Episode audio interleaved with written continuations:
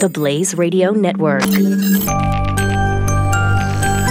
On demand.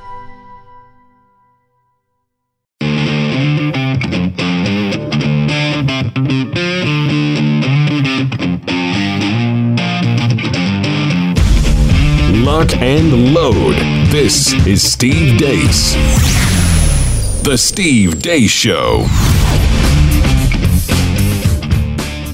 And greetings, happy Tuesday. Welcome to the Steve Deace Show here live on the Blaze on demand at CRTV. I am Steve Deace. Todd and Aaron are here with me as well. Let us know what you think about what we think. Steve at stevedeace.com is the email address. You can like us on Facebook, follow us on Twitter at Steve Deace Show. Coming up a little bit later on on today's program, a little Pop Culture Tuesday where we take a look at the intersection between culture and conservatism. It's got a little Halloween flavor as the kids say today. The kids do say that today. Aaron, do they say that today? Or Am I a kid to you, Steve? Huh?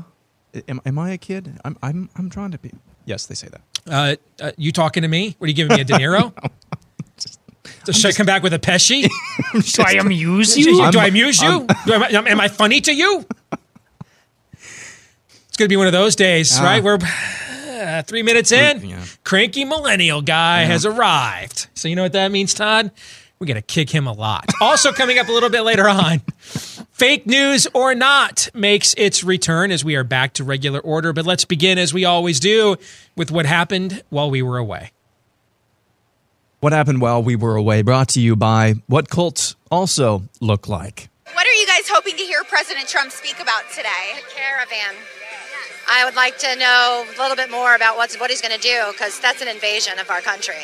And, um, you know, none of us here like it. So we'll see what he has to say about it tonight.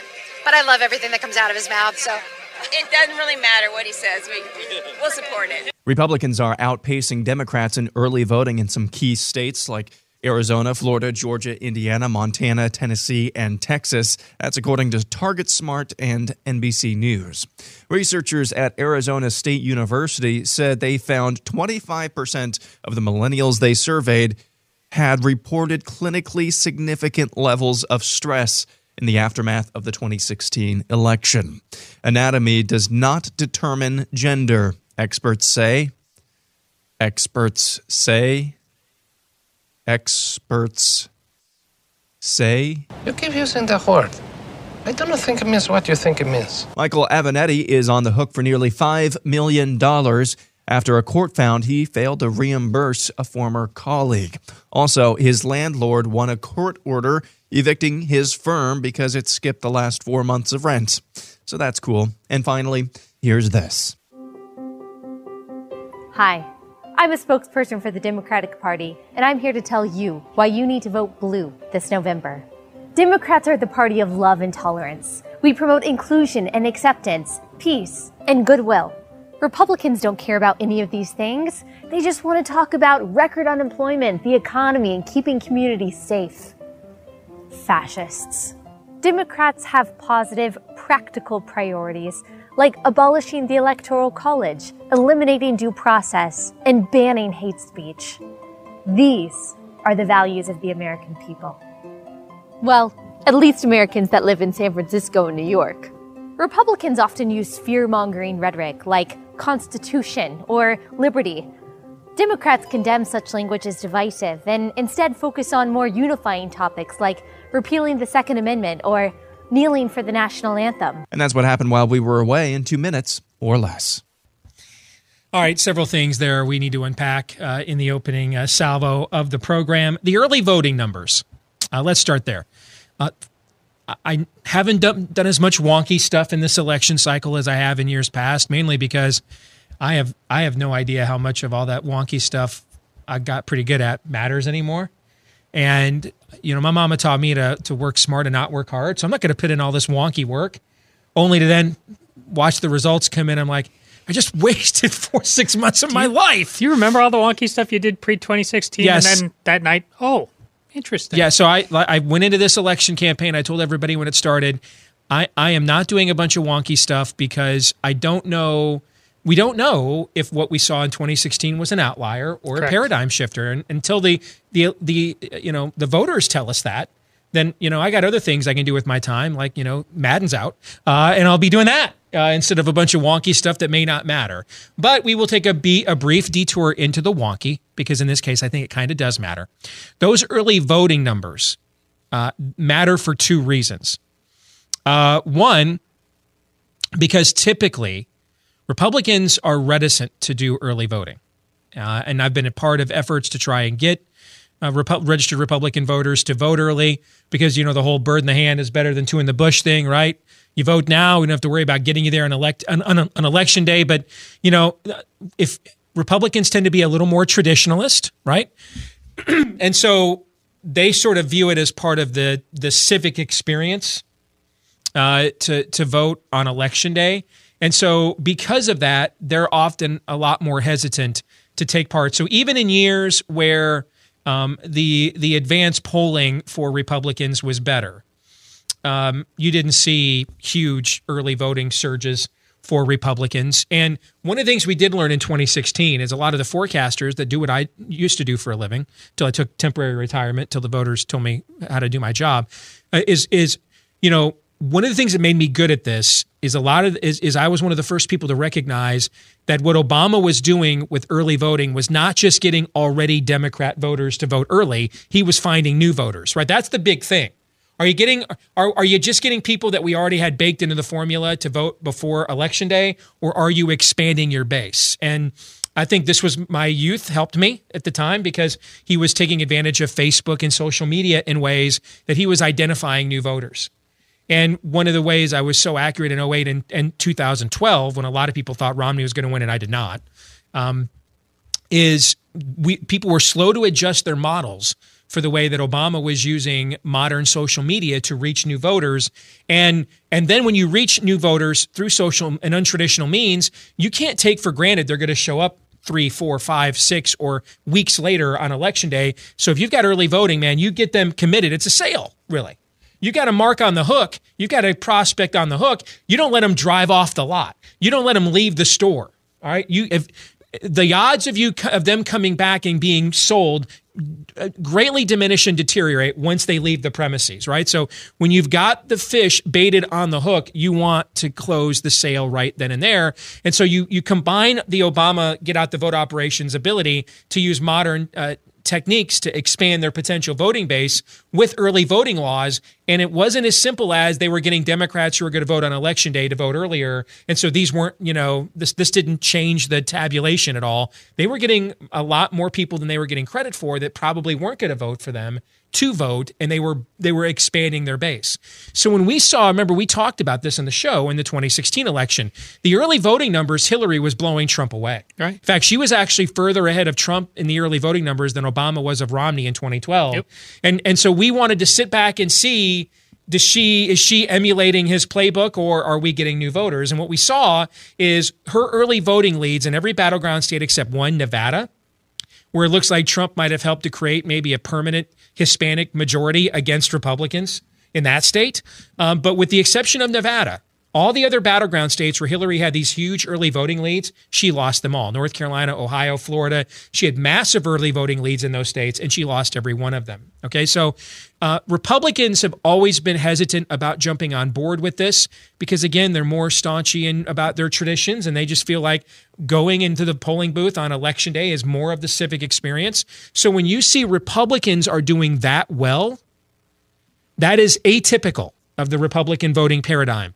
The other thing that matters too, we had David Yepsen, our former colleague here yesterday, and one of the things he mentioned to us off the air that we didn't have a chance to discuss on the air is he thought one of the X factors in the selection might be the state of Florida. The Panhandle's infrastructure has taken a massive hit uh, because of Mother Nature, and that's where so many of the Republican voters go. What's the old saying in Florida? The the further south you go, the further north you get. Right? Yeah, the further south you go, the more liberal the state becomes. So a lot more of the conservative voters are in that Panhandle area, and with the infrastructure, are we going to see polling places as as readily available as they would have been, uh, given some of the uh, the issues that that the state of Florida is trying to dig out from underneath. And so to see a massive Republican voter surge in that state, which is a true, real, even though Republicans do well in statewide elections, typically in general elections, it's a very close state. I think over the last 10 presidential elections, the state of Florida has been separated by some obscene number, like 30,000 total votes or something. So for Republicans to be doing well in early voting there could be a, something to look for on election day if indeed gentlemen there's not as many polling places open there as typical. So those are the two things that when nbc news reported the story they just reported you the news. They didn't really tell you they didn't you know do the math for you and connect the dots why that news is noteworthy and i thought we needed to do that for the audience here todd Yeah, and I think we're going to have to continue doing it uh, day by day. As I've said before, uh, whether we're talking about polling or just issues in general, the, the voices inside my head that might say, uh, why don't you hold back on that a little bit, um, might not quite dovetail with reality. I, I listen to those crazy voices and get them out in the public much quicker. As I've said before, I, I, I think uh, that the, the Republicans are narrowly going to hold the House, and everything you just said to me, Steve, uh, points in that uh, direction. I, I do think, uh, and we still won't even understand it after this election, but the electorate was fundamentally transformed um, in in 2016. Tweet we just got from one of our listeners actually here in real time uh, who he says i'm a voting floridian. I submit another point for you guys to consider. There's an absurd amount of state constitutional amendments on this year's ballots. Those always drive up turnout by the way. Uh, you know you go back to the 04 election when everybody was shocked and the exit polling showed moral values was the number one issue. Well because karl rove and the republicans smartly made sure they had marriage amendments on the ballot in florida and ohio the, the two key battleground states because that was going to drive up their turnout okay? So he says as a voting floridian i submit another point to consider there's an absurd amount of state constitution amendments on this year's ballot. Many counties have been encouraging absentee mail in voting because of this. And that's another reason why absentee voting is higher than normal. And again, that's also why you want to find out what's going on on the ground. When you're covering these elections, you have to keep in mind we don't have national elections in America, guys. We don't have national referendums. We have a national slate of state and local elections. And so even when you get a really good political analyst, and I think right now some of the best, uh, you know, I think Chris Stirewalt at Fox News does an excellent job. And what you're looking for are people that aren't tribalists. All right, you're just looking for people. I think Cook Political Report does an excellent job. So uh, I think Sean Trende, Tom Bevan at Real Clear Politics, and Tom Bevan will be on Fake News or Not a little bit later on. These are some of the sources that I look to for people that aren't interested in trying to engineer an outcome with their political analysis, but they're just doing the play by play. Doesn't mean they're right, but they're beginning from the right premise.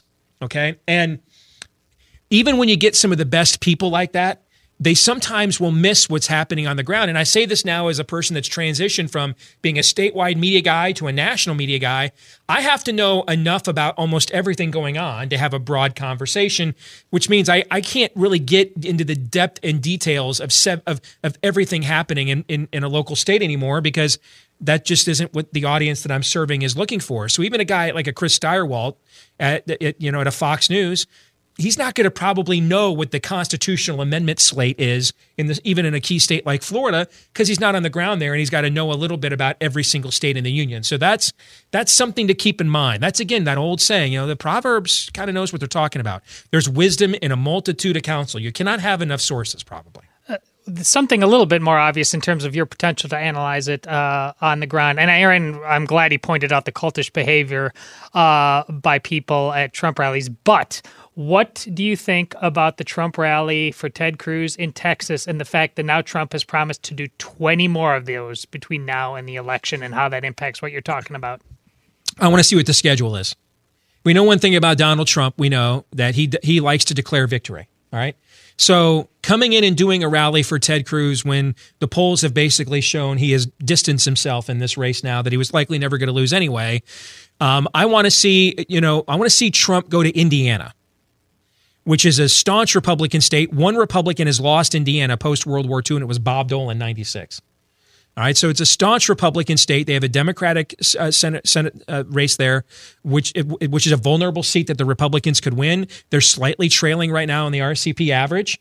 Uh, when I see Trump going to Indiana, Montana, um, West Virginia is a state where he won every precinct in the last election. But the way you look at Joe Manchin's numbers there, he just may be that state's version of our Charles Grassley, where it kind of the the partisan prevailing winds. He just has built a persona that he's immune to that. So I don't know how winnable of a race that is right now for Republicans. But I want to see. I want to see. I don't think Trump can help Dean Heller in Nevada. Um, I think Trump's a big reason why Democrats have made gains in that state. And Dean Heller's a terrible senator anyway. But where I want to see Trump go are states where his persona and his popularity in that state could change the outcome.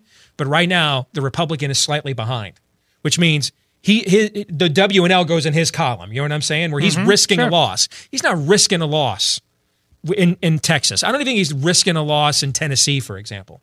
All right, with Marsha Blackburn, I, I want to see him go to Indiana, Montana. Um, those are states uh, where he had uh, nice wins, but the Republican is is is obviously behind right now, and that will tell us a lot more. Is if Trump just loves the limelight and he's front running, or if he really thinks there's a chance to switch some seats. Does that Yeah, answer your question a little bit? Um, couple more things that were in Aaron's montage that I want us to address here.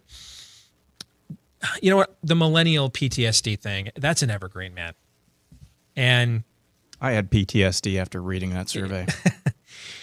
all I can say to that is teach your kids and grandkids Arabic because they're probably going to need it. I mean, if we're handing over defense of the country, you and I's generation is kind of too, getting too old to do that whole service thing now. So we're handing this over to his generation. I think we all know what the likely outcome of that is if you all can't handle a election that you lost. I mean, welcome invaders. Thank you for freeing us. I mean, you know, uh, they come in peace. I think is at least a side. Tell me I'm wrong, please. I really don't want to be the guy who thinks the next generation is our doom. And I think there's plenty of great people in your generation. I just think it, there's a sizable chunk in your generation that just have, how, do I say, no balls, no balls, no perspective. Tell me I'm wrong, Aaron.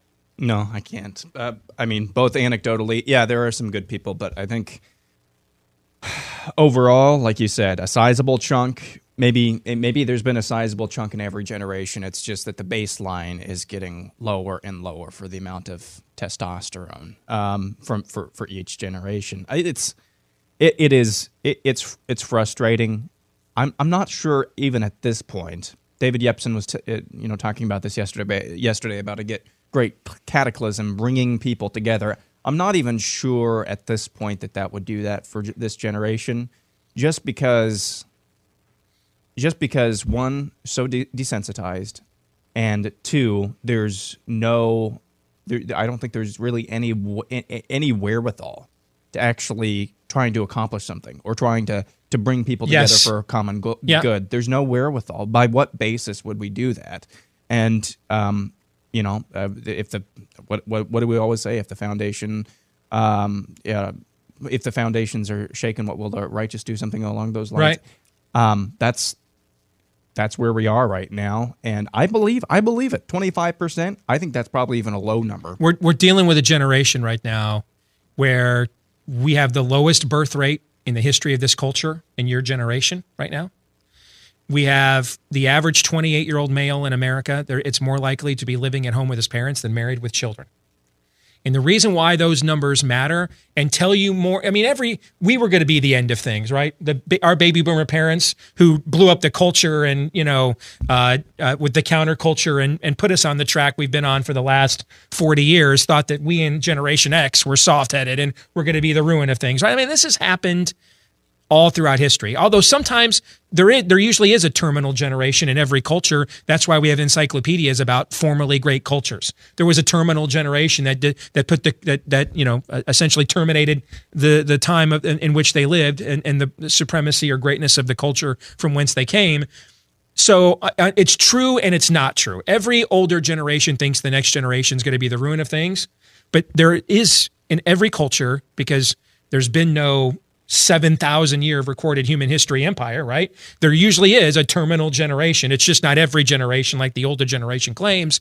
But when you start looking at the putting off of adulthood, the systemic putting off of adulthood now, that tells you you're not capable of these levels of responsibility that it takes to maintain a self-governing free people and you know one of the most devastating articles i've read in my career it was about 10 years ago in the wall street journal and they were doing an article about new business school grads who were literally crying in employee reviews because no one had ever told them before you suck.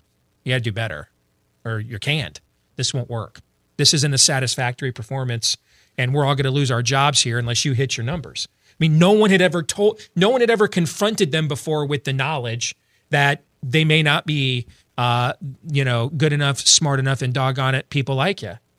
And these and these men, well, males maybe is what I would call them. These males in these employee reviews, they they they, they couldn't emotionally process this, and so they were just they were breaking down and crying in front of the grown women bosses who were then looking at them like, I don't know what to do with this. Okay. I've got more balls than you do. And so when when when you have a generation systemically that has not been demanded to take on responsibility and then furthermore has been permitted to keep putting it off and putting it off and putting it off and putting it off, then they're in a situation where they're not prepared holistically to face a cataclysm. Todd. yeah, well, if if I could interject as Yeah. well, I mean, look look look at what is going to happen is starting to happen in China because of the, the one child policy. Look at what's happening in Japan right now, full on, because of uh, the difficulty in that culture, seemingly, of finding a partner.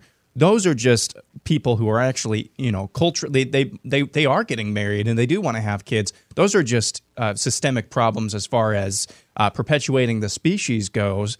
Um, and and th- that is systemic, and they're heading for demographic Mm-hmm. winters. In Mhm. Japan's case, they're pretty much already there. In our case, it's just because, hey, you know, um, you know, be fruitful and multiply. Meh, I'm gonna go just um, gonna go do my own thing, and um, you know, we'll see where we go from that. That is, that is more scary, I think, even than than a demographic winter, just because of policies or a cultural difference in other countries. Mhm. Because at some point, the politicians, and we're already seeing this here, the politicians are going to be more and more apt as they see the tax dollars go down and down and down, more and more apt to let people from anywhere come in. And when you get, when you get that, you get uh, a much uh, a, a much less. Um, I don't know. It's you see where I'm going here. Yeah. there is there is no perpetuating an actual culture. Right. When there is no culture. Yeah. Everything you guys just said is why when I said I think the electorate has been fundamentally transformed. Well, not in all its uh, parts, but in the parts that I think matter and make this akin. This is America's Brexit election right here. The, these midterms. I, I think it's the, the exact same thing. A, a people, no matter what names you call them, and you want to just say they want to live in a flat earth society and go back and live on their island. No, a lot of different kinds of people. We're just looking, and yes, some of them are older, and many of them had voted for Labor over there before or Democrat here. Um, but just like this, I, I this is a world turned upside down. I cannot be a part of it. I'm not having that go on my tombstone. I really think we have a Brexit election coming up. The experts that Aaron talked about, uh, anatomy doesn't determine gender. Um, that's an example of people that can't and won't share a culture with you. I mean, when when you start undoing fundamentals of existence that transcend our silly political tribalism and and trends and and who wins this next election so so that they can they can bankrupt the treasury for to grease the palms of their K Street special interest. For, th- this when we get to this level of point, And the Democrat Party is actually Yes. campaigning on it. yeah, when we get to this point, it's pretty. These are people because here's the thing: when you decide existence is not what it is, this becomes a religious crusade for you. This is a worldview issue, like we talked about last week on the show. And when you adopt this worldview, you will view it as your own conviction that you must spread this, evangelize this, proselytize this, and and and you're essentially saying that those who disagree with me are denying this new existence and this is your version of thou shall not suffer a witch to live. Yeah this is you're dealing with existential level of angst here. And then when people decide that the, the, the basic parameters of existence no longer apply then if you do not if you don't choose to live in their existence then as our buddy erick erickson says you will be made to care. There isn't there isn't there isn't a 50-50 60-40 this is what i was trying to say to yepsen yesterday. When I just want to take my kid to a movie about, uh, you know, uh, turning the Bigfoot phenomenon on its ear and have a daddy daughter date and carb up with some popcorn on a cold fall day, and I have to be lectured to essentially that uh, the Old Testament is fable and we should all just move on into the new global community, that comes from this level of religious fervor where they, they just as you if you are a if you're a sincere person of orthodox religious belief You cannot help. Jesus says you can't hire, you know, no one takes a, takes a lamp and hides, hides it under a bushel. When you have this conversion transformation in your life, you can't help but see it seep out into every aspect of your existence. That's the same thing happening here, guys, but in reverse. All right? And there, there, just as Paul went to Ephesus, and even though he didn't intend to undo their way of life and their economy, the Ephesian hierarchy recognized, dude, our entire existence is based around the worship of Artemis Diana. It's our, our, our, economy. She's on our she's on our coins. This guy, if we start following this Jesus guy, this is all going to get blown up. They're doing this in reverse. They're like everybody's following this Jesus guy and these old laws on stones. We can't have that. So we've got because what we want to introduce contradicts that. They will not permit a common ground because there isn't a common ground of how. Tell me, you know, the old Ronald Reagan axiom: "A person is my eighty percent friend isn't my twenty percent enemy." How can a baby in the womb be eighty percent alive? Todd, go. I got nothing. I'm sorry. Uh, Aaron, how can you be 80 percent female? Go. Uh, got nothing. Okay. Do you see where I'm going with this? I do. These are these. This is not Reagan and Tip O'Neill arguing about how much the Pentagon should get to build MX missiles to point at Moscow. Okay, we're, we are we are past the we're, we're dude. We're hey, there's the Rubicon.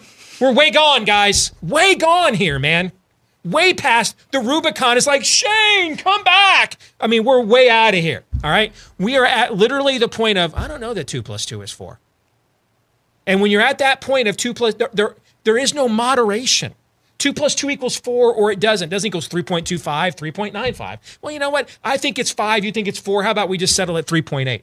But what if you they put are lipstick messing on it? with they're messing what's that What if you put lipstick on it? Then is it okay? they're messing with the constants you can find gray matter and air in the variables they're messing with the constants and when you mess with the constants that's those become either or existential propositions. There's not an area for negotiation about, well, you know what, let's just abort the left arm. Because the, the I mean, you'll still have the rest of your appendages and we'll still call you.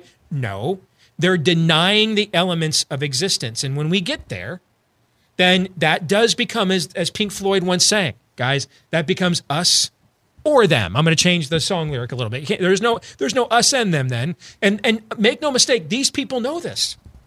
They know this, and and they have no intention of sharing a culture with you, none whatsoever.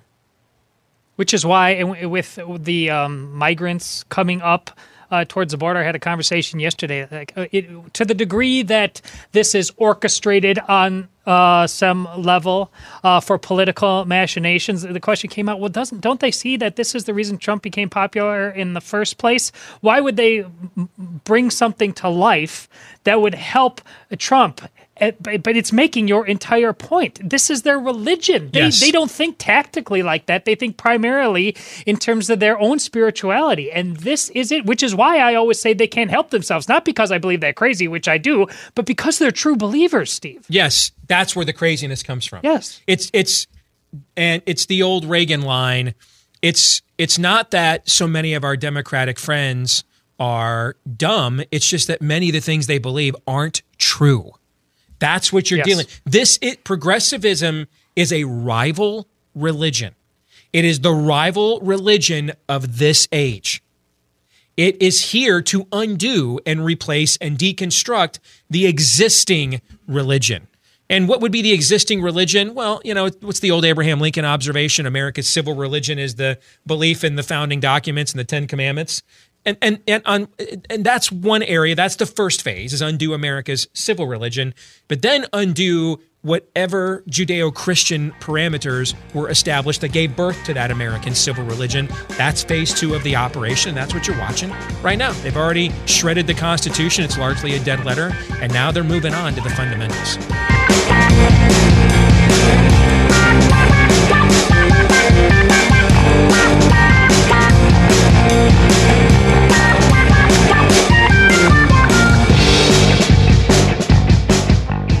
All right, back here on the Steve Deace Show, here live on the Blaze on demand at CRTV. Steve at stevedeace.com is the email address. You can like us on Facebook.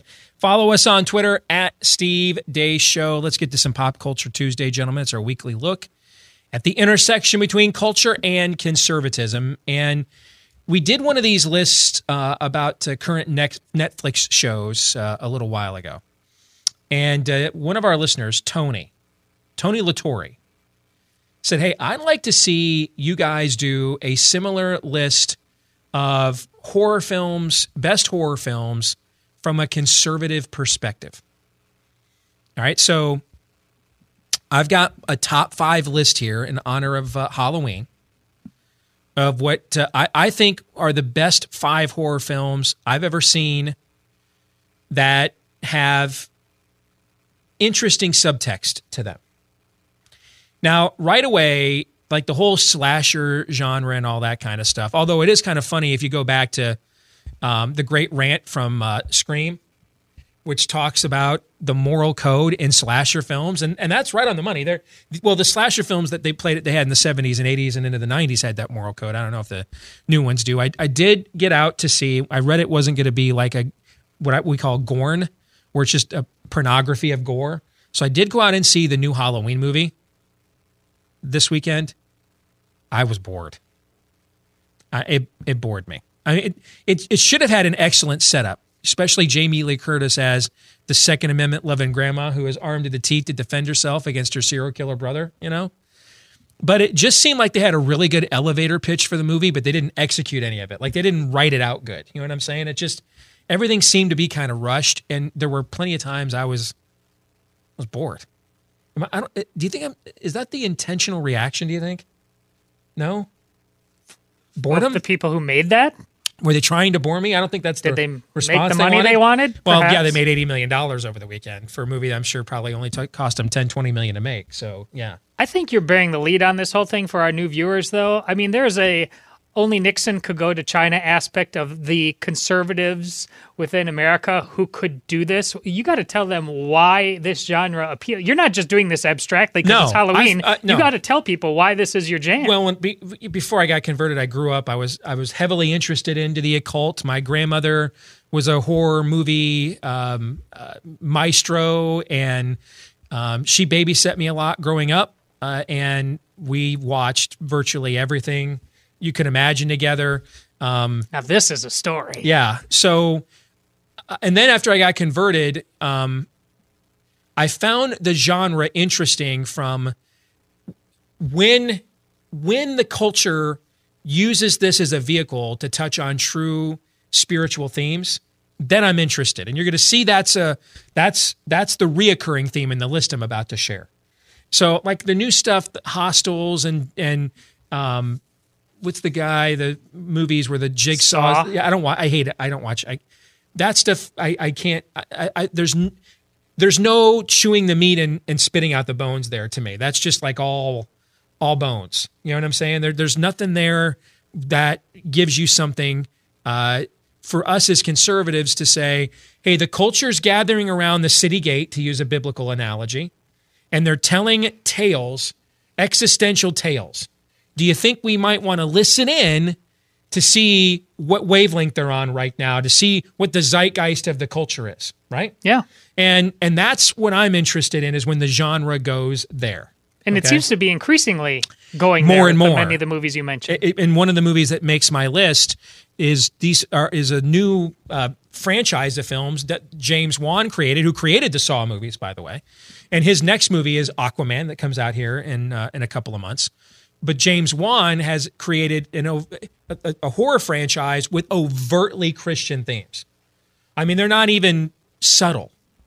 That Christianity is presented as the clear antidote to the evil malevolence that is terrorizing families. All right. And that's the Conjuring franchise. And we'll talk about that in a minute. All right. So here's the list in honor of Tony's request. Here's the list I came up with. Now, a couple of movies that were out this year earlier didn't make my list, but I, and I sometimes we use that word a lot, and I'm guilty of it too. I think they're legitimately great movies. I'd highly recommend.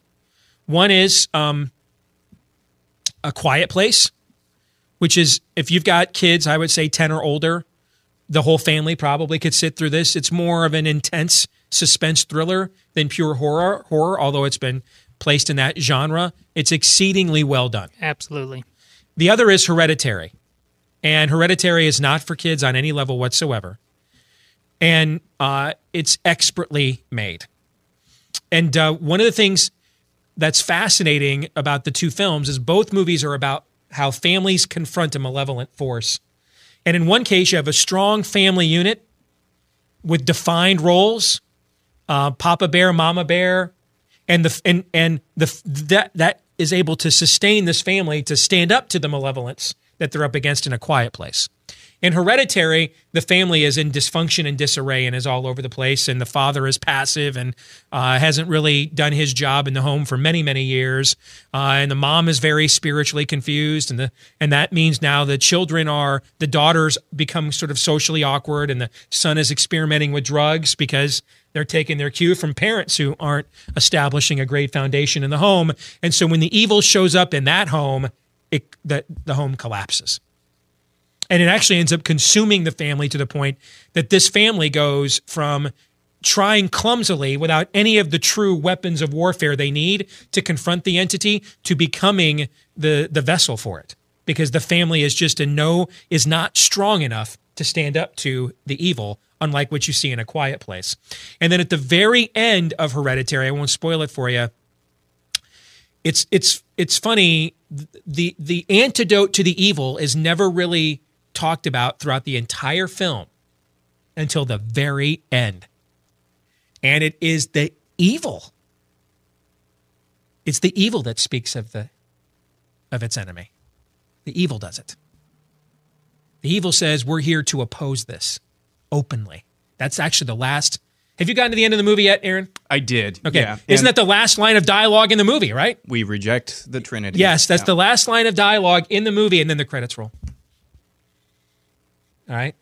So you want to talk about a nefarious plot being kind of through the looking glass, history through hell's perspective. This movie teaches why teaches teaches biblical truth and and the need and the nece- necessity for strong families from the other side of the looking glass. Meaning hell comes along and sees this family can't. Uh, they're they're they're the wounded antelope in the Serengeti, and the and hell is the lion. Hell's like, why chase a herd of antelope? We got this one just right here, plump and ready to be pruned and picked. And that's what's fascinating about Hereditary. Okay, Did- we're talking about horror movies, but what you just said hits so close to home in terms of our own culture and the horror movie it's becoming right there. I mean, preach, brother, preach. We're got like Michael Avenatti, who's an obvious froster. I don't even just mean like somebody we disagree with, like on a human level, is a fraud. He's his his he's five million dollar eviction notice, and all of our what do you like to say? Journalism journalism is magical and not at all broken. It's actually been the L.A. Times and the Daily Beast that have destroyed this guy. Every once in a while, And and what that goes to show you is is entities like CNN aren't even just biased; they're practicing journalistic malfeasance now. Like they don't even they don't even care who they get into bed with now. Like like there is there is um, being a part of hookup culture to get your freak on, and then there is I'm I'm downtown trolling the heroin addict prostitution set. You know what I'm saying? Yes. Where I'm just I'm I'm not. I, I, I even went past the red light district and I am now just in the slums. That's what CNN is doing with Michael Avenatti and all the other networks that gave him all that time. That's what they were doing. The guy is the is the legal equivalent of a slumlord. And without any background check on him, where he came from at all, simply because he had the siren song of Trump sucks, they put him on national TV every freaking day for months.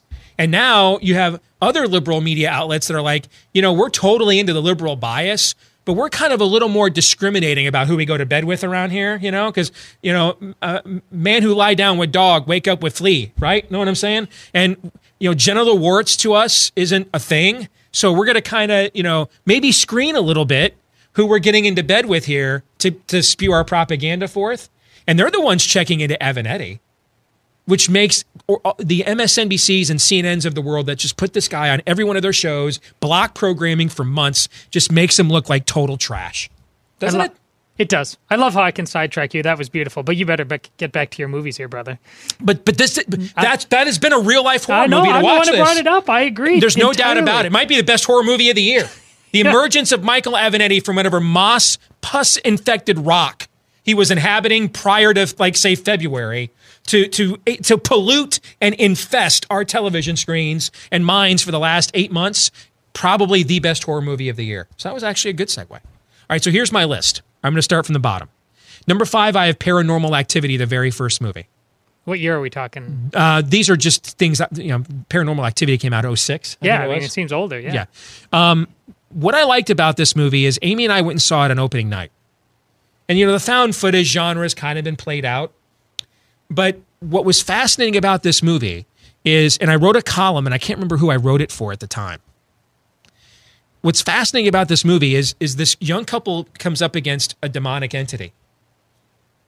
They go to the demonology department at the university. They go to each of their parents. They they search the new they search you know the media online. They they literally go academia every source family every source you could imagine for help and guidance on how to f- push back and fight back against this demonic entity except for one. Can you guess the one they never go to?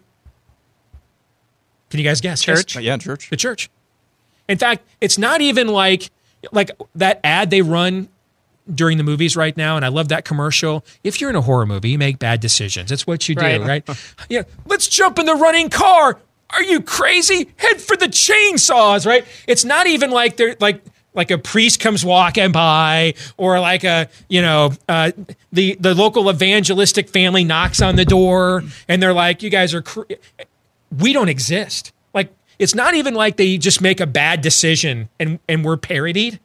It's like this is a universe where where where our belief system doesn't exist in this multiverse. So it's Washington D.C.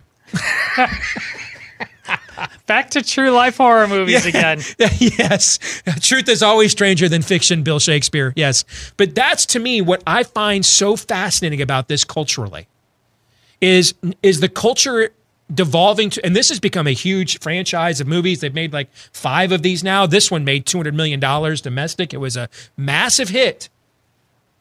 And we've now gone from progressivism denying that that evil is an objective force, not just something we subjectively do when we're not educated or discriminated against.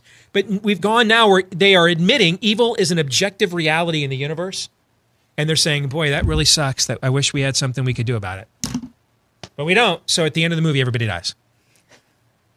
That Steve, Steve, when you use the term nihilism, Steve, that's a that's one of your big words. We don't understand. What do you mean?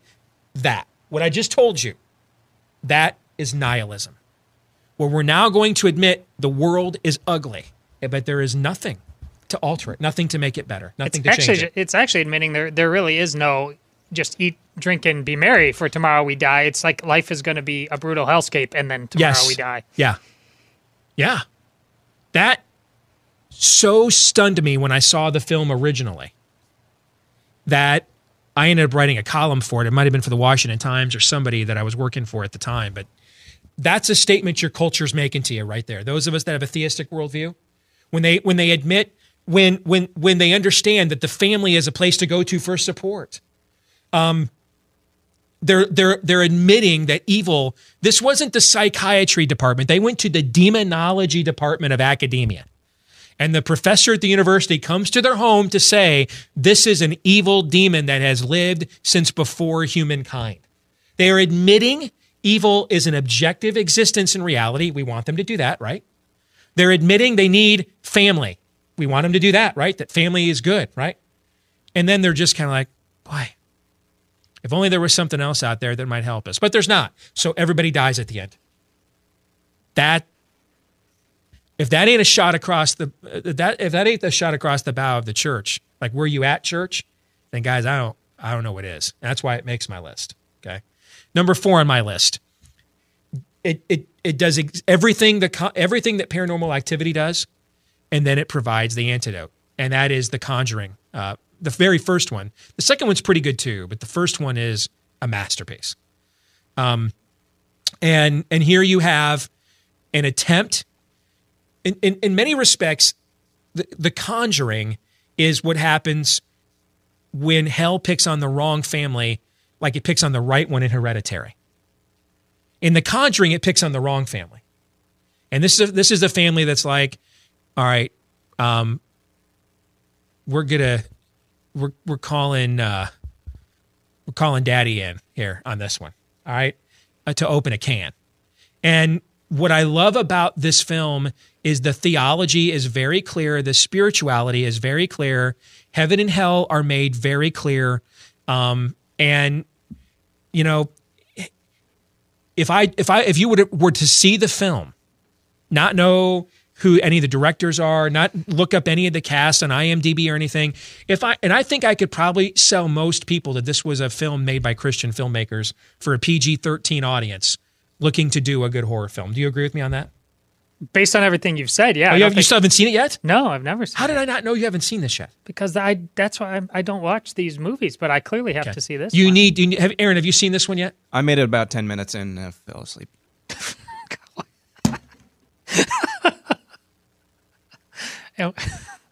That, that's his Rudy admission of horror movies, I guess. And I don't know. I don't know. Our Blaze audience is prepared to hear the Rudy thing, so I digress. I, st- I still haven't seen Rudy yet. I'm sorry. I'm, I'll just.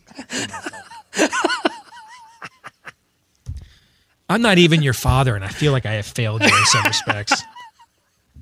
I haven't seen Rudy. Our, our, our producer in our ear just. I heard that. I heard, He can't, I heard he him can't say- believe it either. I know. Because everybody, I don't have any clue how many people with penises are listening and watching right now. But I can promise you, every last one of them, when they heard Aaron say, I've never seen Rudy, all winced Now they're or shuddered. they're Every calling- last one. They're calling for The Exorcist on that Yes. one. Like, Steve, tell us more about this Conjuring film. And are you sure it's not a documentary?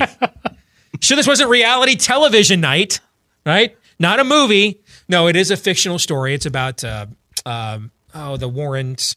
I can't remember their name, but they were a very famous couple, Catholic couple in the 70s and 80s. And, you know, they were involved in the Amityville case. I mean, these are like, these were people like sanctioned by the, the diocese. They were like real life demon hunters. And not like the fake ghost hunters with their infrared cameras at Irish castles on your stupid reality TV shows that air now. I mean, these guys were like really called in, like the, the diocese and the church would like really call them in back in the day. I mean, this was this is like real. The power of Christ compels you, casting out demons and using scripture, wielding it as a sword of truth, kind of spiritual warfare. And that and it is expertly depicted by James Wan in the first Conjuring movie. I think it's I think it is um, the best horror film that that has been made from the vantage point of where we're coming from as a belief system. I think it's the best horror film that mainstream Hollywood has made uh, in decades, is my opinion. I, I can't believe you haven't seen. I will. I because I don't want to be harassed like Aaron on Rudy. So now I vow to. No, see no, it. you know, th- this is not. This isn't a Rudy thing. Not not having seen Rudy is a transcendent dude code vibe. Yeah, I'm which I'm terrified of that level of marginalization. Yes, now, so uh, I'm yes. going to run in the opposite No, direction. uh, this is just me. I'm you know, I'm sitting here with my my Catholic editor over here, and I'm telling you, this movie is like it's on the list. yeah. This is this is like a, a, a Catholic church recruitment film. My wife you should see this. it, so I got to find the carve out the time on my own. But All uh, right, I so will. I only made it to two movies on my list. I've got three more. We will get to those after the break as we continue Pop Culture Tuesday. Fake news are not coming your way too with hour two next.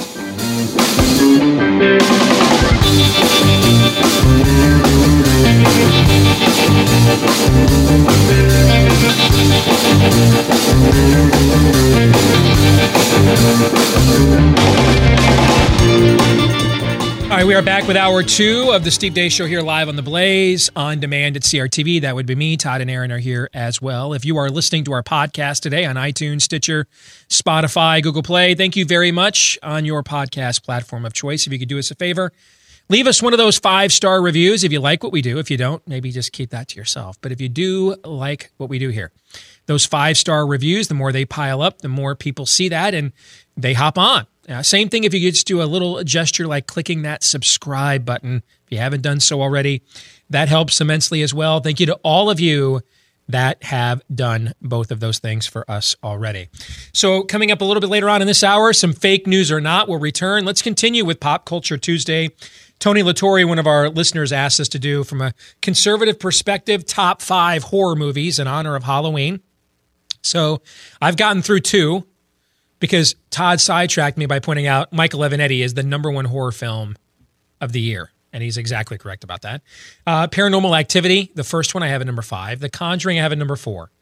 All right, now we're going to get a little more old school, all right, with the final three. I'm going to go with The Shining, number three. That is interesting. All right.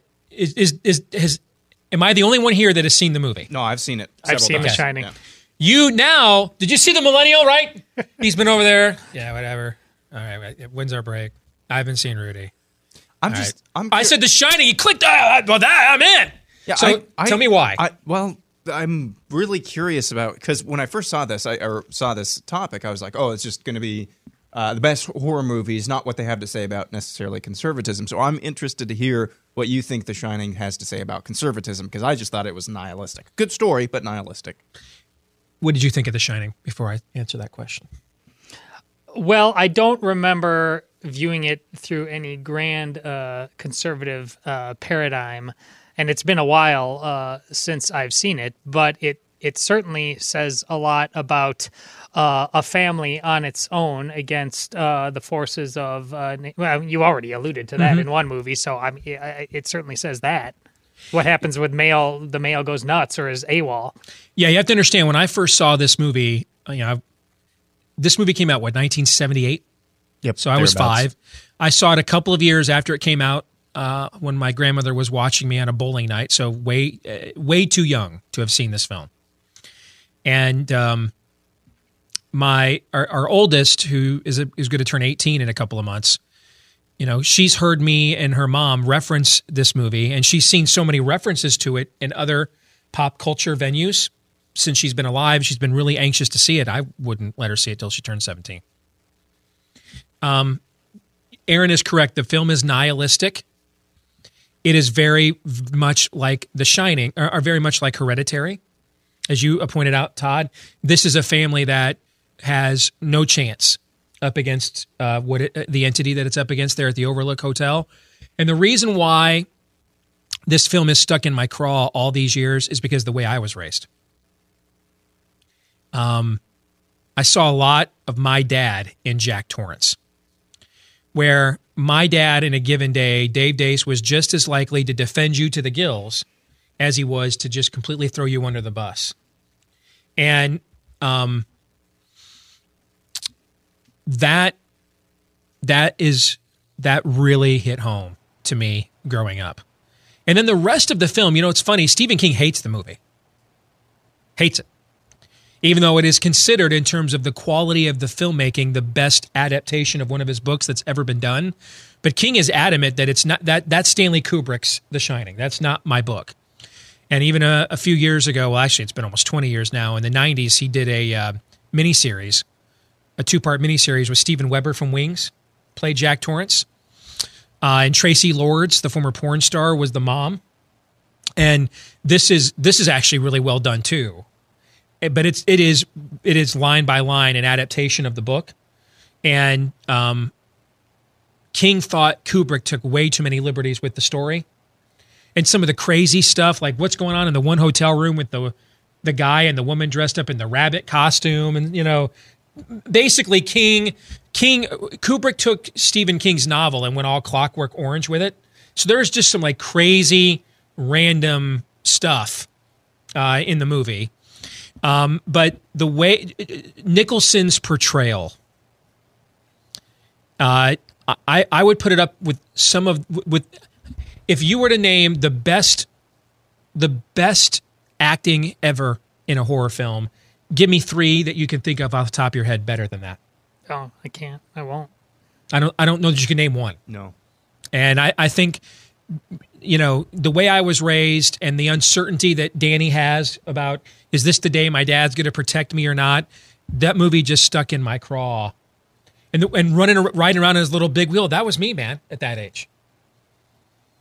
You know, and Wow. kind of playing on your own in order to get away from an uncertain family situation and a mom, uh, you know, a chain smoking mom who's just totally overmatched by the overbearing stepdad. You know, one of the reasons we moved around a lot is because my dad always was looking for a job and he was really good at getting jobs, wasn't always great at keeping them. You know, it's the old line from when I once interviewed Harley Race, the great professional wrestler in my sports talk radio days, and he was bragging to me about being a former eight time world champion. And I said to him, Well, doesn't that mean you lost it then seven times? And he hung up and didn't like that. Um, because, yeah, I mean, if you've won it that many times, that's great, but you had to keep losing it. Right? Would you rather be Rocky Marciano, an undefeated, retired one time world champion, or a five time world champion? What would you rather be? I think Marciano. Yeah, I'd rather walk away with scoreboard all time. No one beat me. No one, no one, no one could hold my jockstrap, as Larry Holmes once famously said. Right? I'd rather have that, you know. And so, um, and that was Jack Torrance. And similar, Jack Torrance with the drinking. Dave would do that. I know, and I know. Every time I bring this up, every marijuana, you know, uh, uh, activist in our audience will email me. It it, it, it soothes. I, I, can only tell you what I saw when I was raised. All right, I, I never recall Dave being a, a, a d bag for having one too many beers. And some I, I know. I, I was a drunk for as in college. I was around a lot of angry drunks. But when Dave would get stoned and high, and he was a marijuana dealer when I was a kid, so you know that's why I know what nickel and uh, dime bags and all that lingo means. Um, he was terrible to be around, awful. And similar to how the drinking transforms Danny's dad, Jack, into a totally different person, the pot would transform Dave into a totally different person. And I, I had so many, just so many parallels. Shelley Duvall's bone skin, rail thin, chain smoking mom trying to protect her kid, but she is no match for the dad. She, I mean, my mom even had that physique when I was a kid.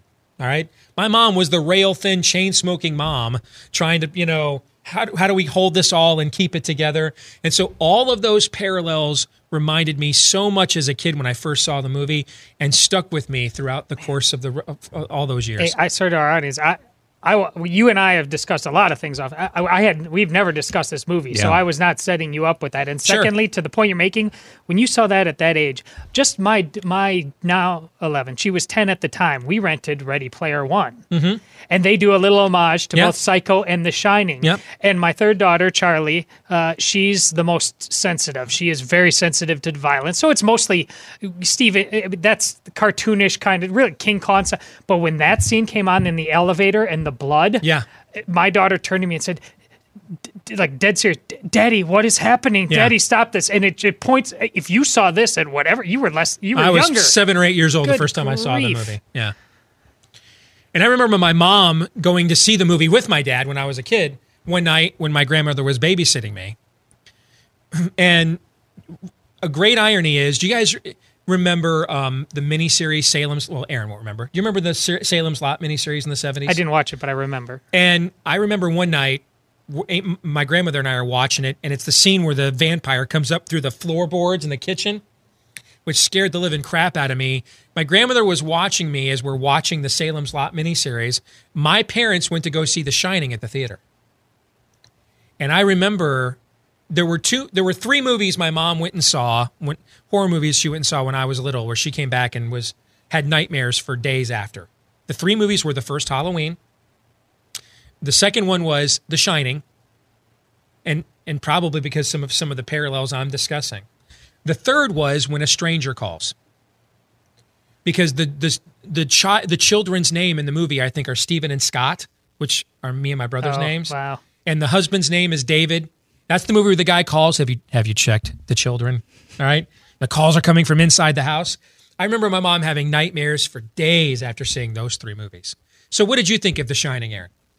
Um, I thought, I, I, think I first saw it uh, late high school, early in college, and uh, it, it is it is the the same type of trope uh, families confronted with an evil force and they turn to the wrong mm-hmm. source. Mm-hmm. And in the case of um, Jack Torrance's character, you mentioned that's alcohol. It's basically anything other than trying to find uh, a solution for his own uh, psychosis, basically his own demons, right? His own demons, and uh, the effect that that has on everyone, not just in his family, um, but you know the I can't remember the the, the black guy's name who comes and The Scatman Crothers Yes, place. yeah. who has the gift. Yeah. yeah. yeah, And so it is it, it is nihilistic at the end, but it paints a, a pretty sordid picture about what your own demons and how they affect other other people. Yeah, I mean, I, I looked all my childhood for ways to get out of the house. So, you know, I had I had a big I had the green big green machine, I had the big wheel, I had the Batmobiles, the old things you used to pedal. Remember those in the seventies? Yeah, oh yeah, I had. I was gone all the, as much as, as as I was permitted to not be in the house. I'd be gone. And then when I got older, I always put my my room in the basement, so I was literally in another home. Uh, that that scene in, in, and I can only imagine where Dennis Quaid is, is is wailing on the mom, and then comes upstairs to pick on the son, and he hurry, hurries up. Bart hurries up and puts his headphones on, and to listen to music and pretend like he didn't know what was going on. That literally, that cut me deep, Shrek. That that scene is right out of my childhood. That's what I used to do. Is I used to put my headphones on and listen to music and stuff when I could hear what was going on upstairs because I knew he'd eventually make his way downstairs. And in my mind's eye, sometimes it would be like Jack Torrance going through the maze, you know, Danny, you know, and I'd I'd hear him coming down the stairs and I'd put my headphones on and act like I was listening to music so that you know, he would literally I, I hate to use this analogy, but he would literally pass over my bedroom door if he if he thought that I was not aware of what had what had been going on upstairs. So number two is the movie on my list is is what most people would consider the greatest horror film of all time, and that's The Exorcist. And I was teasing Todd during the break that The Conjuring is like an army recruiter film for the Catholic Church. The Exorcist literally was. If you go back and look at it, um, enrollment's probably not a good word. I just how about it? Is attendance okay? All I know is attendance at Catholic churches skyrocketed. This is correct. This is fa- true fact, guys, not alternative fact, true fact. Attendance at Catholic churches skyrocketed nationwide after this movie aired. Um, it is probably the first. You know, we had movies like um, Black Black Sunday and other films that, you know, were honest about where evil is and where it originates, or what evil is and where it originates. But but because of the the moral standards that were demanded of cinema in that era, couldn't necessarily be honest visually about how it may present itself. And The Exorcist, uh, in a post counterculture era in the early 70s, does so in a way that, um, uh, by our standards today, when you go back and watch it, you're like, I've, I've seen, you use the term trope, Aaron. I've seen all these tropes before, but you have to look at it from the perspective of somebody who went and saw this movie in 1973 and they had never, ever been confronted with anything as, as visceral. This was in many respects this is the this is the passion of horror films in that Gibson gave you just a taste of the reality of the horror of a scourging and a crucifixion. And this film gives you the first real assault of all four dimensions of your senses of just the foul stench that hell is and it And blew is it- audiences away Is it more, and maybe this is a, a moot question since we're talking about horror here, which is psychological and not just gore, uh, or gorn, as you call it. Um, is it? I, I'm pretty sure I've seen this before, but all of the details are are running together. Is it more of a psychological scare, or is it kind of the um, the, the idea that you know this is this is hell presenting itself plus the visual element? Is that what's? I think it's all of the above all of the above. Yeah. What would here's a question then. What would scare most of our culture like that did that culture at that time? Well, I look at, you know, I go back to the movie that was first on my list, Paranormal Activity, was $200 million. Even though found footage movies since the Blair Witch Project had kind of become a played out genre. But I think the I think in our day and age, the the the visceral acknowledgement that evil exists and there's no antidote to it. I think paranormal activity kind of touched in, touched on that. The the reason why attendance at Catholic churches skyrocketed after The Exorcist is because The Exorcist portrayed. I mean, the young girl that uh, that uh, uh, Linda Blair plays, Regan, you know, and and the the contamination and the invasion of of of a symbol of innocence, of a virginal t- young teenage girl. Um, uh, and the idea that the church is the it has the antidote to what is uh, you know destroying this girl and her family that's what drove audiences uh, to the church.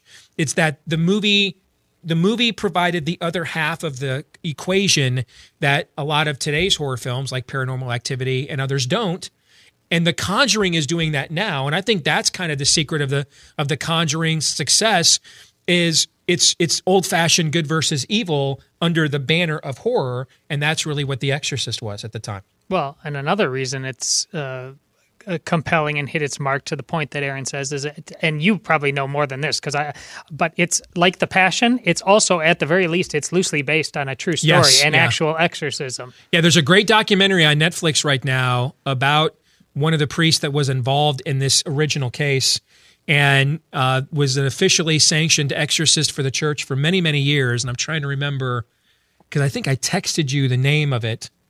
Um, but it's on Netflix right now, and I'll, I'll look it up later and, and try to remind the audience what it's uh, what it's titled. The, the the the original book by William Peter Blatty that you're talking about, and uh, Bill Friedkin, who's a devout Catholic who did the who directed the film, based it on the document. If you think the movie's scary, when they had the uh, 25th anniversary of the movie in 1998, they put out a 25th anniversary special edition DVD, and Amy and I got it with the document. The documentary.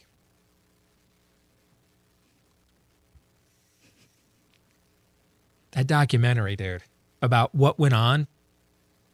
What went on? You know, the, you guys have heard the story about what happened to several members of the cast of Poltergeist.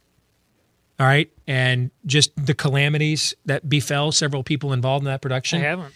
um, what went on it, i was i was at a meeting of conservative leaders a couple of years ago and the guy who co-produced the passion with mel gibson was give, gave one of the presentations and he talked about all the problems they had mysterious illnesses um, just crazy distractions and problems making that film and he was convinced it was spiritual warfare and when you watch this making of documentary of what was going on on the set what happened to several people involved with the cast and the crew in in the years following and uh it uh that documentary freaked me out man it made the hair on the back of my neck stand up you know and i think it's even i think it's far scarier than even the movie is You're describing, we have talked about this before, what I think, I really truly think what happened on some level to Heath Ledger playing the Joker. He admits that he Yeah. he tried to. when you dance with the devil the yeah, devil don't yeah, change no, it changes actually you right happened, man.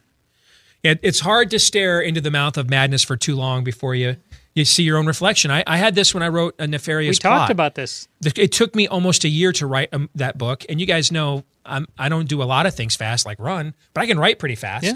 That book, I, I it took me a year to write it because I needed to like walk away from this demonic character for weeks or months on end, because I found that if I didn't, I I fit into his shoe. People were like, when I tell people that, they were like, um, well, because it was so disturbing. I'm like, yeah, but not for the reason you think. I wanted to slip into his shoes. I liked it. And that's the part that bothered me. Is I was attracted to this. That's why I had to walk away. If if if it was very clear that this was a foul thing, well, I have no problem standing up to that. I was raised by a bully. I've stood up to bullies my entire life. What bothered me about the character is how much I started kind of relating to him and resonating. In fact, your predecessor, Rebecca Aaron, when I when I let her read the very first draft of the book, her response was, "This is exceedingly well written, but you didn't create another character. You just essentially created an alter ego of you." That's so Rebecca. And but when I went back and I read it, and I'm like, first of all, I don't remember writing some of this stuff, and secondly, yeah, she's right. There's too there's too much of Steve Deace as an antihero, and um, The devil you know, brother. yeah, and and I I I liked him too much at times, and I, I think yeah, you know, there's uh, you, we laugh at the, the Joker during parts of the movie, right? Mm-hmm. Yeah, you start laughing until you get to the end of the plot, you realize the joke's been on you the entire time. You know what I'm saying? And I think that that probably is what uh, what helped uh, or caused uh, Heath Ledger to succumb to the darkness there. All right, number one on my list. This movie, a, lot of people think our modern movie promotion branding started with George Lucas and Star Wars, and that is not true. Uh, a lot of the filming of Star Wars was taking place uh, during the uh, winter, spring, and summer months of 1976. And during the course of that year, Warner Brothers, or no, it was actually 20th Century Fox, the exact same uh, uh, studio, thought they had made, they, they were looking for the next Exorcist. And they thought they had made a movie that might even be better. And in order to deviate that they're not a knockoff on The Exorcist, because when The Exorcist became popular, everybody wanted to make a demonic possession movie, and there's all kinds of these in the in the early to mid '70s that are total schlock and terrible. All right, imitators that are cheap, and so they began doing something that had never really been done before. They did six months of advance promotion of this film in order to promote it and differentiate it from The Exorcist most people in those days found out about a new movie when they saw the trailer. Like right now, you're I mean, you folks have been waiting were waiting for Avengers Infinity War 3 years ago. That's not how this worked back in the 70s. You often found out about a movie when you saw the trailer and it was like coming soon and and coming soon was not usually next year, guys. It was like you saw the trailer in October and the movies come out in Christmas. That's kind of what happened back then. And what what 20th Century Fox did is they had this creepy little kid who played the main character. And they dressed him up all in black and they created stand-ups. And in bookstores and movie houses all over the country for months before the movie came out.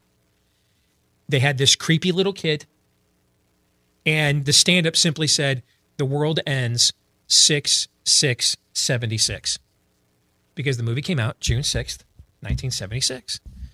And they had an A list actor who was considered one of the great actors of his era. I mean, he had been in countless award winning films, you know, like To Kill a Mockingbird, for example. He'd won Academy Awards talking about Gregory Peck. And they tapped in to the zeitgeist that The Exorcist uh, created, but they took it a step further. And they, and, and you also, I mean, you, you have to understand that you had um, the top two selling nonfiction books of the 1970s were Erich von Däniken's Chariots of the Gods and um, Hal Lindsey's Late Great Planet Earth. And there was this massive surge, the Jesus movement, Calvary Chapel. Um, there was this massive surge in premillennial eschatology popularity. Uh, movies that were filmed here in Des Moines, like Thief in the Night, that went to movie houses nationwide. And 20th Century Fox perfectly tapped into all of this with a film called The Omen.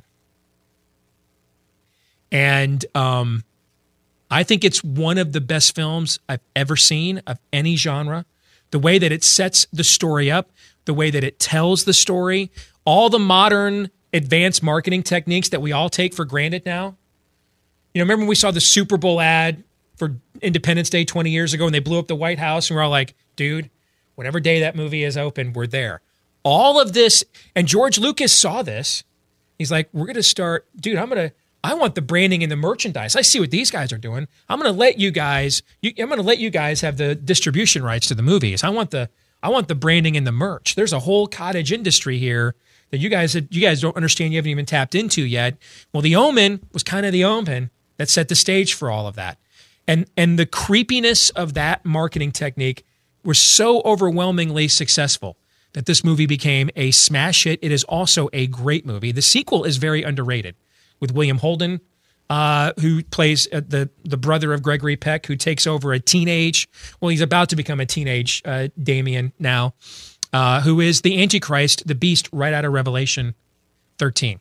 And the way the story is, that when you watch it in this day and age, this is the true mark. Like I, I think The Exorcist is still a great film but if, if I had never seen it before and I was Aaron's age, I'd been like, I've seen all these story tropes before. You know why you saw them all before? Because they were all ripped off from The Exorcist. If you watch the original Omen now, I promise you, you're going to be like, that movie kicked my rear end. That's a movie right there. And um, it's it would be on my all-time top 10 list of films in general. Uh, the, the, the crafting, the storytelling, um, the way that it gets into prophecy and theology. Um, I, I think the movie is a piece de resistance, and so it would be my number one horror film of all time. Have either of you guys seen that one? Just the one scene that you introduced me to. It's all for you, Damien. It's all for you, Damien. It's all for you. And if, if I love you, Damien. Yeah, that is the scene where um, he's having his his birthday party, and they've got this nanny at the estate, and all these kids are gathered around. They look up, and she's got a noose around her neck. She screams out, "It's all for you, Damien!" And then she jumps and hangs herself to literally offering herself up as an offering to him, um, as the devil incarnate. And it is, it's great movie making, great storytelling. Well, honestly, I have not seen it, but I've got to get it on the list. I mean, this show has convinced me, and I, I and that's a point I want to make about this. Since this is week two of being on the Blaze, uh, what we just did here, and then if you think back to the first half hour and talking, you know, uh, standard issue 21st century uh, political analysis. I think that's what's truly special about what we do here. They are intimately connected in terms of we talk about worldview. That's why we spent the whole week doing what we do. We, we weren't just filling time. Hey, Halloween. What? No, what we just did has everything to do with the political analysis we do on a regular uh, basis, and that's why I mean that's why he sets apart the slasher films that are just gorn, uh, g- gory porn versus the ones that are talking about worldview. Uh, sometimes mocking it, sometimes uh, maybe in spite of themselves. And that's one thing we talk all the time. Like directors know what they're doing here. They're actually trying to wake a culture up, whether they know it or not. Yes, and the second film is not quite as well made, but it but actually does a better job. The Omen Two does a better job of of advancing the spiritual narrative that is introduced in the first film. Um, a very young Lance Henriksen, very young Lance Henriksen, plays the prestigious military academy commandant that um, essentially was placed there by Lucifer. One of the things, one of the reoccurring plot lines in the movies is that the devil places people as essentially safeguards, uh, mentors for his offspring as he advances through the ranks. And one of the best scenes I've ever seen in a horror film is in The Omen 2, actually. And Damien is is a 12, 13 year old smart aleck, typical teenage preteen boy, know know it all. And you and so what's fascinating is you watching him. On one hand, he's just this really cool, you know, smart alecky kid named Damien. On the other hand, he's beginning to come of age into his who is who his real identity is. And so he's in the back of the class, spitballs and mocking the teacher who's teaching military history. And the teacher who teaches military history is tired of his antics and calls him to the front of the class. And he thinks he's going to embarrass him by showing that he hasn't been paying attention. He's going to flunk the class. And he just starts throwing out dates of military conflicts and calamities in human history like a machine gun. And he thinks Damien's not going to know any of this stuff because he doesn't pay attention in class. And that's that's really the first moment that he totally assumes his actual legacy. And he just sits there while this goes on for like two minutes and knows the dates and the facts and how many people died and who the winner and the class is stunned. That is a that's one of the greatest scenes I've ever seen in a horror film. He's the father of war. Makes sense. It- Perfect. It, would it would make sense. All right, so when we come back, um, some fake news or not, we kind of let the media off the hook. Our first week here on the show, we got to do something about that. Amen. Yeah, I know. I know. If we're not picking on the media, Todd gets antsy. So we're gonna we're gonna rectify that with some fake news or not here when we come back next, live on the Blaze on demand at CRTV.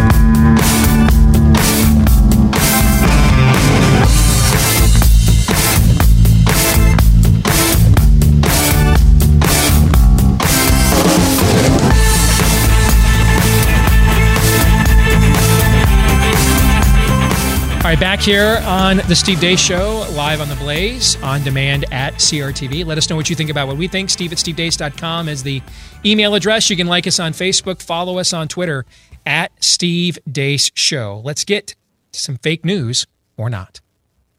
surging interest across all demographics. Um, you know, now interest doesn't translate to votes necessarily, but it certainly seems like the electorate on both sides across the spectrum is really primed for, for November 6th this year.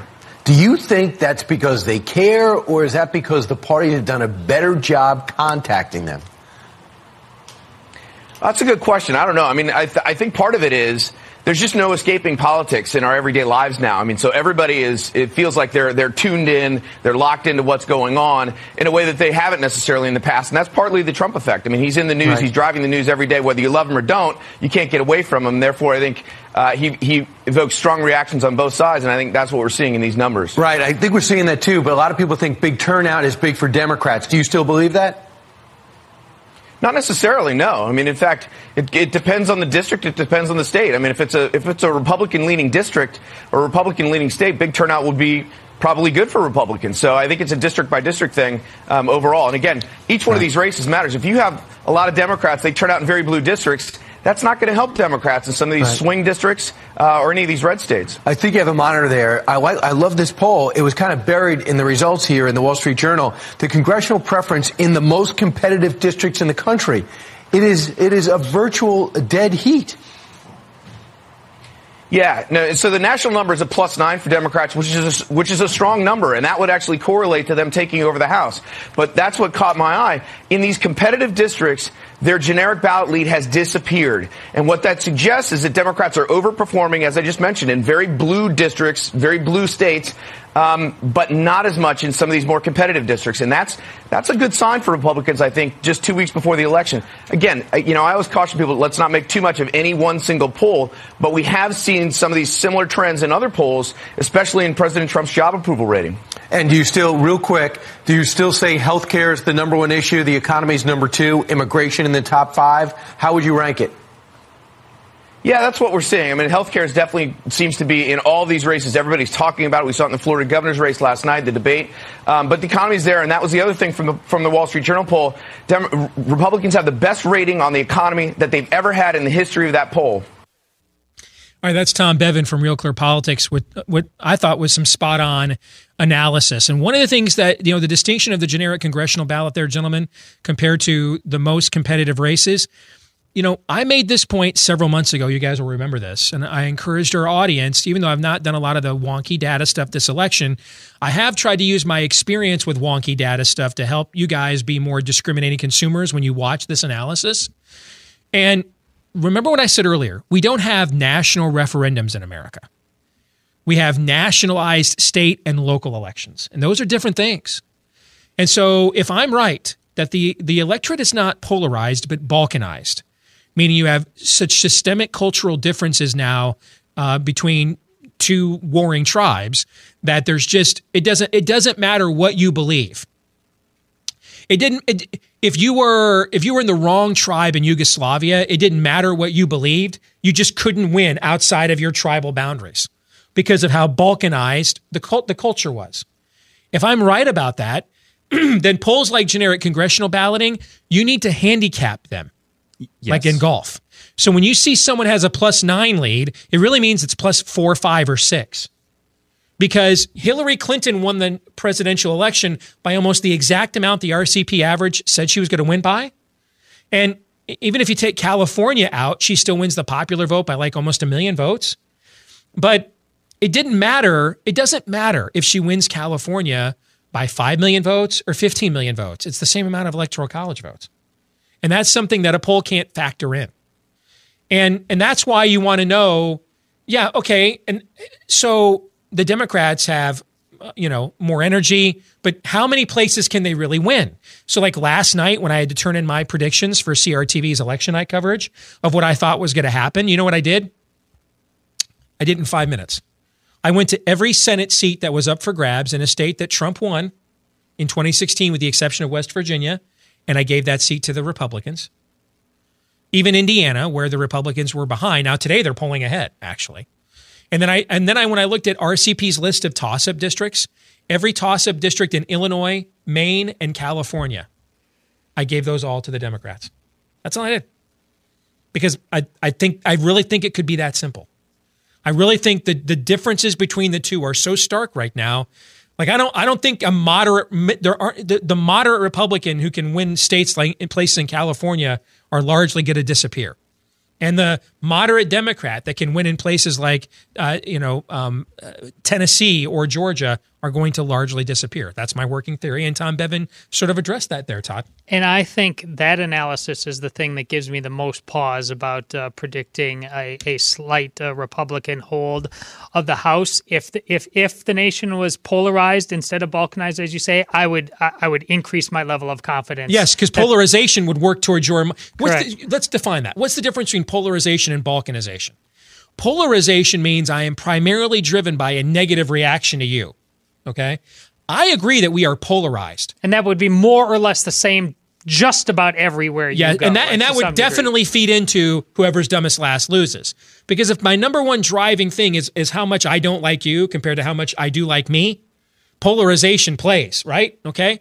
And then the last thing you would do to polarize the other side's base to mobilize against you would do you in. I agree that we're polarized.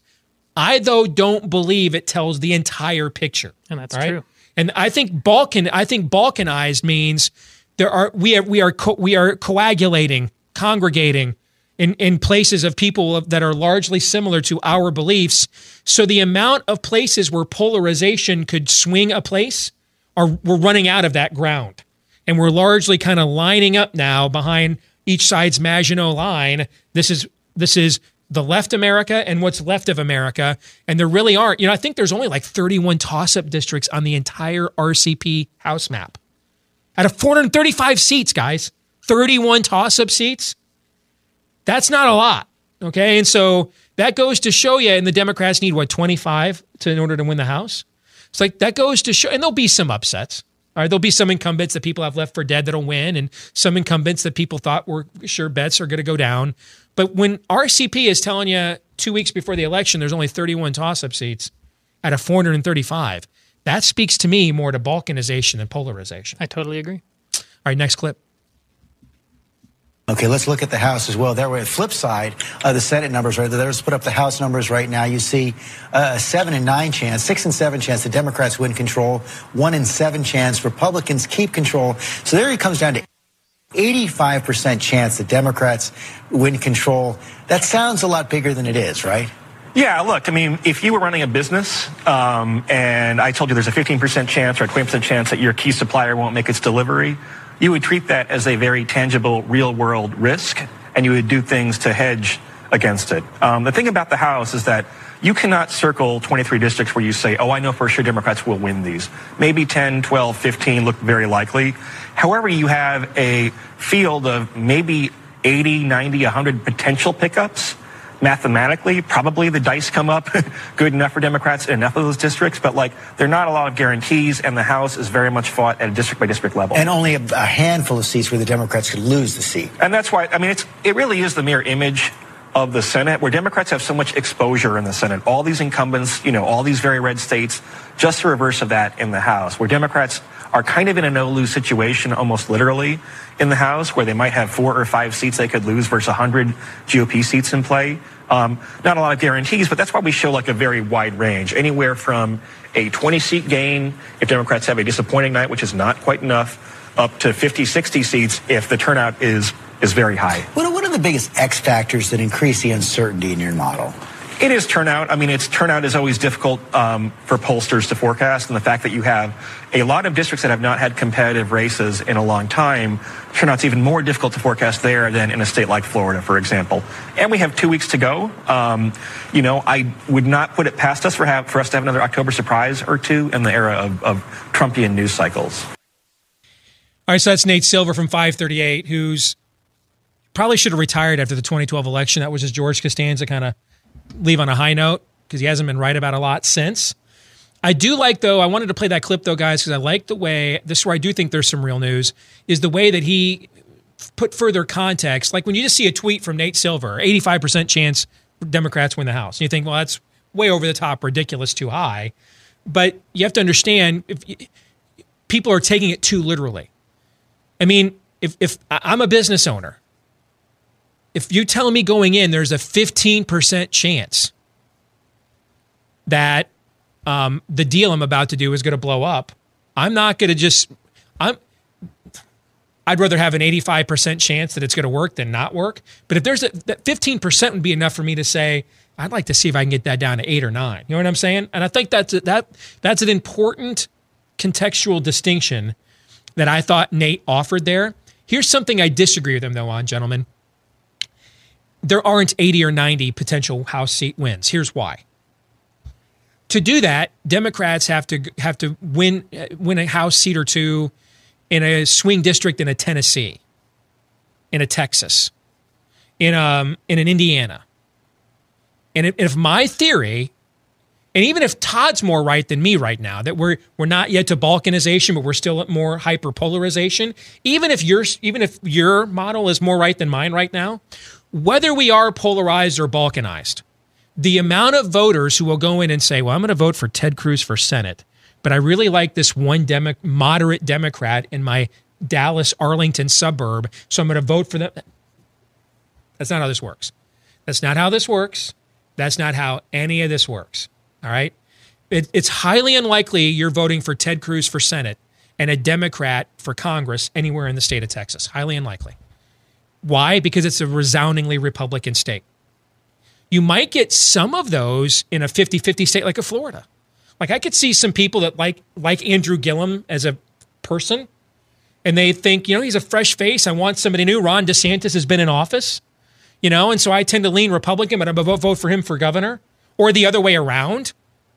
Okay? In a state where that, that's truly 50 50 more often than not, like a Florida, that's possible. There aren't too many of those states left. And there aren't too many of those states that are at stake in this election, actually. Most of the House seats that are at stake are taking place in places where Democrats are in charge, and most of the Senate seats that are taking place are taking, or Senate seats at stake are taking eh, place in states where Republicans are in charge, which means the amount of voters who would go in there and split their ticket is shrinking. And whether we are polarized, if it's just polarization, you're more inclined to vote against somebody than for anybody anyway. So you're not you're probably not inclined to say, well, I kind of like this Republican and like Democrat. You're largely being driven by a disdain for Republicans or Democrats. And if we're balkanized, and my my assessment is more correct, same thing goes into play. The minutes you see an R or D after somebody's name, you're already like verboten, you know, um, marked. You're in the other tribe. Can't vote for you.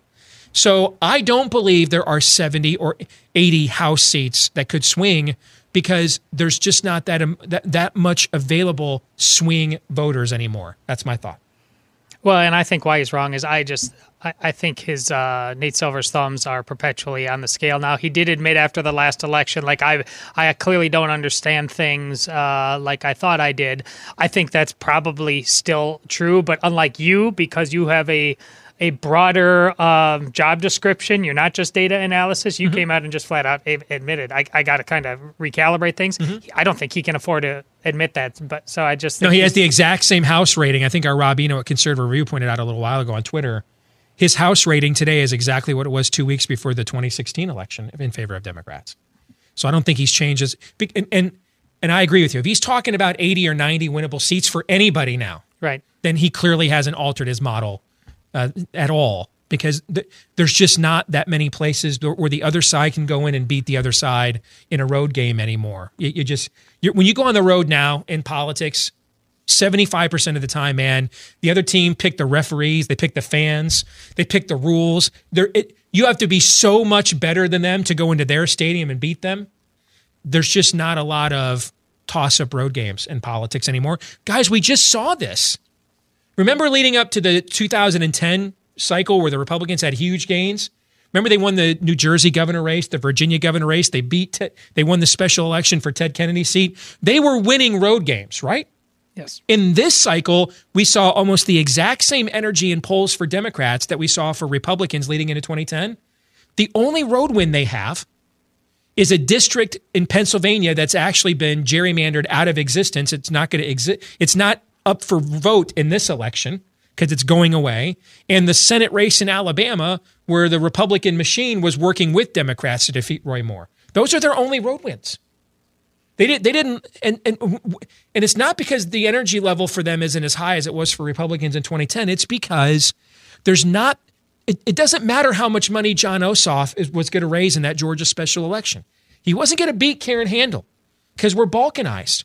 And enough people were going to look in that district, were going to look at the D after his name, and they weren't going to care what commercials he ran or what nice things he said or He's he's for defunding Planned Parenthood a little.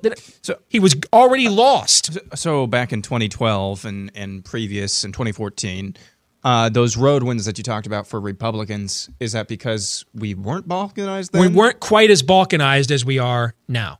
We were more polarized than balkanized, and I think because we're balkanized, polarization is a is like a tantrum. And when you guys, it's like you know when it's like it's why guys when we have a fight we, we're really polarized and we have a conflict, and then what often happens after that's over? Moving on. Moving on. When you're balkanized, though, the cement hardens, and that that that becomes, you know, uh, Hatfields and McCoys is balkanization. All right, and I think that's where we're, if if we're not there yet, man, we are on that. we're not is, can balkanization come out and play? If we if if this if we aren't there yet, we are we are knocking on the door of balkanization. And I just when Real Clear Politics has 31 only 31 swing seats in the whole country out of 435 seats, I think that speaks to there's just not a lot of places where you can put on the white jersey, go on the road, and win. That's why I'm more looking forward to this election, and that's saying something uh, for me than anything else. I think we'll finally know something, one way or the other. Yes, we'll know that either things have shifted or that they yeah. haven't, and that or they shifted in the way that we didn't think. See, I do think things have shifted. I just don't think they've shifted in the way most people think. I don't believe Trump shifted the electorate. Even S.E. Cupp, who I like S.E. Cupp most of the time, but I don't I don't agree with her. I agree with what you said to her today on Twitter. Yeah. She claims Trump has emasculated the Republicans. No, no, no, no, no, no. The Republicans spading and neutering themselves is what yes. led to people falling yes. for a fake, fake tough guy named Donald Trump. Trump is not the cause or solution. And I'm spoiling my next book right here because this is this is the alpha and omega of my next book. Trump is not the cause or solution to any of the problems you're seeing right now. He is the symptom. He is the result. Period. He is the result. So I don't believe we crossed, or like I said to a buddy of mine today on Twitter, I don't believe we've crossed that it, that we crossed some Rubicon of inciv- incivility in the 2016 election. I believe the 2016 election was evidence that we had already crossed that Rubicon. Agreed. And the Democrats looked into the abyss of a candidate almost no Americans, even their own voters, liked and said, We're going to shove her down your throat anyway. And Republicans said, well, I know he's a grifter, a liar, a hedonist, but he's not a communist, so I guess we'll rally around him and and end up arguing against many of the points we made most of our lives because we can't let the communist win. That, those are symptom those are symptoms of a problem, guys. those aren't the disease cause carriers. They're not they're not carrying the problem. The the fact Hillary Clinton was still politically viable in this country the fact Donald Trump was ever taken seriously in the Family Values Party, let alone beat a primary of 16 combatants, those things are symptomatic of where we are, not the cause of where we are. All right, we're out of time for the rest of our clips this week, which is too bad. I thought we had a couple of good ones. What'd you guys learn here today? Quickly, Aaron, what'd you learn? Um, well, I learned that uh, there's a lot more than meets the eye when it comes to uh, horror movies. Because I, am tempted, because I was, I, I, was, you know, I was raised a homeschool kind of, kind of sensitive kid, and so I just thought that most horror was just porn. So it was a good conversation. Took up uh, more than half the show. Aaron, what'd you learn, Todd? That the scene in The Omen that you introduced the world to, it's all for you, may have as much to do with contemporary American politics as anything else. Yeah, these are the kinds of cults we're seeing right now, no doubt about it. John 3:17.